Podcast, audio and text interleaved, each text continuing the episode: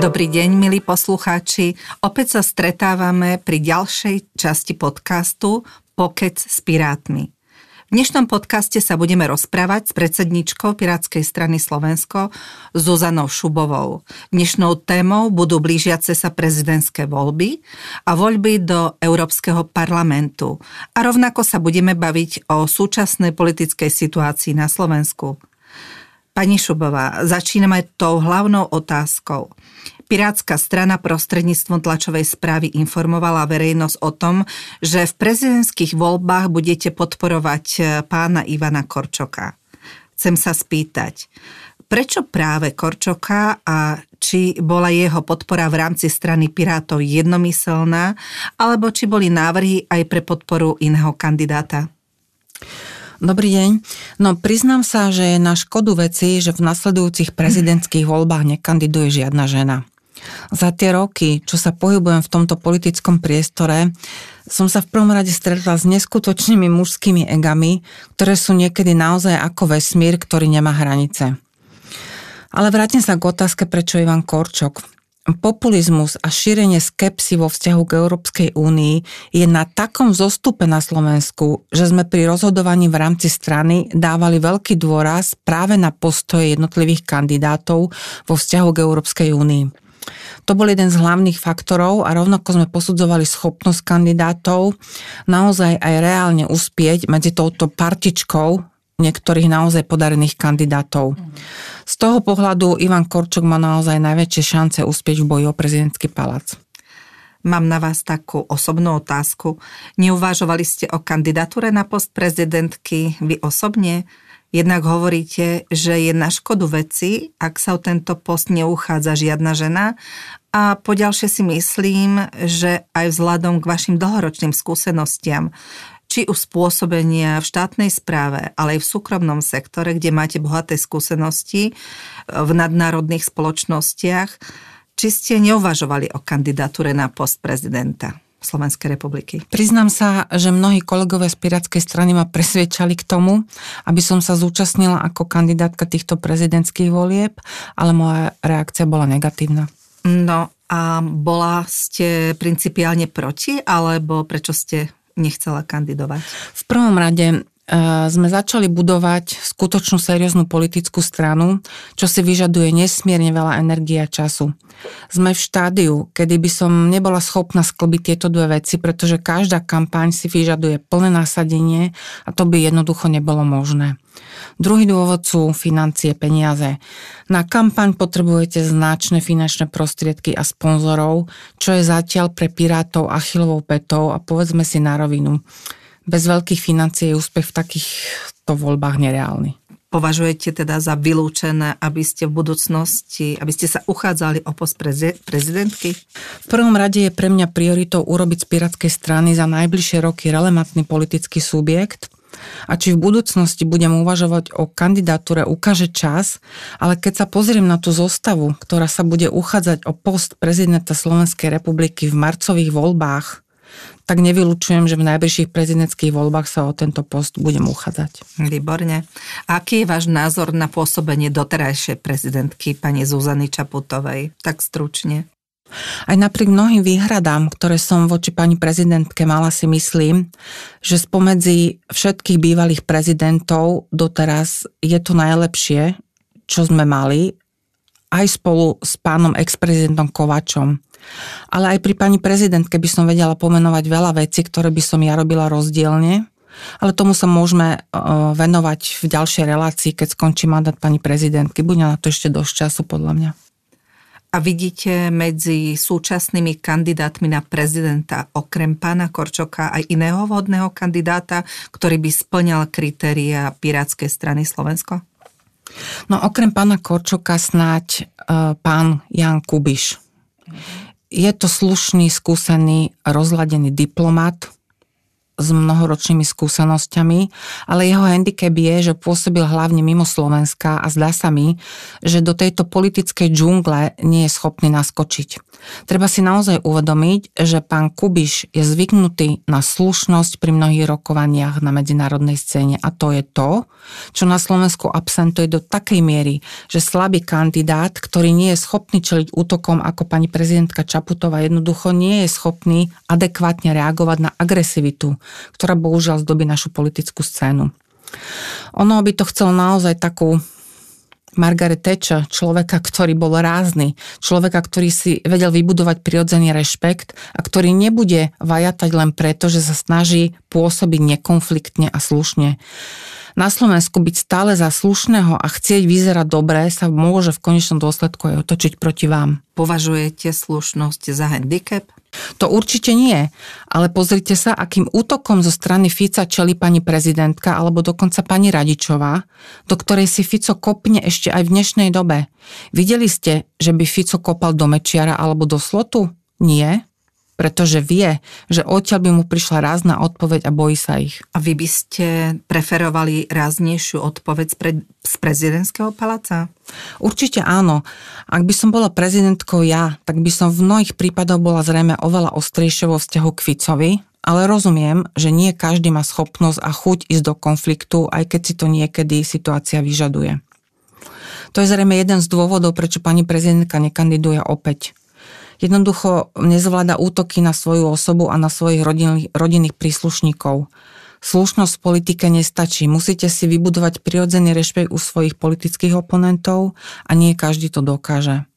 Dovolím si povedať, že čelím oveľa väčším útokom ako pani prezidentka zo strany mnohých politických oponentov, prevažne mužov, a nikdy som ani necúvla, ani, ani som nestiahla chvost. A myslím, že dnes už aj mnohí z nich predo mnou rešpekt majú, pretože zistili, že sa nejakým vyhražkám nedám zastrašiť. Opustíme teraz tému voľby prezidenta Slovenskej republiky a skúsme preklopiť tému do volieb do Európskeho parlamentu. Zúčastnia sa Piráti týchto volieb? Jednoznačne áno. Piráti budú kandidovať do Európskeho parlamentu, pretože v samotnej DNA Pirátov dominuje európsky prvok ako dôležitý tmel, potrebný pre jednotu demokratických síl naprieč celou Európou. V druhom rade je extrémne dôležité ochraniť finančné záujmy Európskej únie, pretože tieto zdroje významne môžu zlepšiť kvalitu života našich občanov a vidíme, hovoríme o eurofondoch, že dlhé roky prichádza k neuveriteľnej korupcii a klientelizmu v tejto oblasti na Slovensku. Politické elity si za dlhé roky urobili z eurofondov súkromný výherný automat pre našich ľudí a terajšia vláda Roberta Fica chce tento systém rozkradania eurofondov doslova legalizovať cez novelu trestného zákona. Sme druhou najchudobnejšou krajinou Európskej únie. Ja si myslím, že to je dostatočný argument na to, že eurofondy na Slovensku pomohli v prvom rade oligarchom a skorumpovaným politikom a nie širokej verejnosti. Od roku 1989 nemáme ani len diálnicu do Košic, nemáme ani len koncovú nemocnicu pre hlavné mesto a to je naozaj hamba. Mm-hmm. Tak skúsme konkrétne, čo Piráti vnímajú ako svoju hlavnú tému pri voľbách do Európskeho parlamentu. Oproti ostatným politickým stranám majú Piráti jednu obrovskú výhodu a to je ich medzinárodný rozmer. Pirátske strany sú v 19 krajinách Európy a to, že Česká pirátska strana je vládnou stranou, dáva slovenským pirátom veľké možnosti spoluparticipovať na tvorbe európskych politík, aj napriek tomu, že slovenskí piráti nie sú parlamentnou stranou dnes. Mm-hmm. A v akom zmysle tomu máme rozumieť, e, respektíve ako vyzerá konkrétna spolupráca českých a slovenských pirátov? Už niekoľko mesiacov intenzívne na základe našej iniciatívy sa snažíme práve cez českých europoslancov, konkrétne europoslanca Mikuláša Pexu, ktorý je členom výboru Európskeho parlamentu pre rozpočet, to znamená kontrola eurofondov, docieliť prijatie záväznej právnej normy pre všetky krajiny Európskej únie, ktorá by zaviazala všetky štáty Európskej únie k tomu, aby povinne vyčlenili pre potreby úradu Európskeho prokurátora vlastných vyšetrovateľov, čím by sme úplne odrezali schopnosť politikov zasahovať do vyšetrovania podvodov s eurofondami a s peniazmi z plánu obnovy. To by bola naozaj veľká vec a je úplne reálne, že sa to slovenským pirátom aj podarí vďaka českým europoslancom a ich aktivite v tomto smere. Boli sme spolu s mojou kolegyňou už e, niekoľkokrát priamo v Bruseli práve preto to, aby sme vyvinuli maximálny tlak na Európsku komisiu, ktorá by mala v prípade ochranných finančných zájmov Európskej únie robiť aktívnejšie kroky toto považujem za veľkú pridanú hodnotu slovenských pirátov, že máme možnosť takto cez kolegov z Českej republiky tvoriť potrebnú legislatívu. To je veľké plus. Spolupracujete len s českými europoslancami alebo máte aj ďalších podporovateľov v Bruseli? Paradoxne práve vďaka Mikolašovi Pexovi nás začala vnímať celá frakcia zelených, ktorá je štvrtou najsilnejšou frakciou v Európskom parlamente. 15. marca dokonca príde delegácia z Európskeho parlamentu na Slovensko, ktorej súčasťou bude nemecká europoslankyňa, ktorá ma oslovila s prozbou o stretnutie pri jej návšteve na Slovensku toho 15. marca. A to z dôvodu, aby som jej poskytla náš pohľad na situáciu na Slovensku vo vzťahu ku krokom Fica a jeho exekutívy v oblasti boja proti korupcii a ohrozenia právneho štátu. To je veľmi dobrá vec. Že sa vlastne e, frakcia zelených zaujíma o tieto veci, konkrétne o to, čo sa teraz deje. Slovenskí pirati sa tým pádom stávajú súčasťou širokej medzinárodnej diskusie, ktorá môže v konečnom dôsledku účinne zastaviť chore kroky Fica a jeho gaunerov.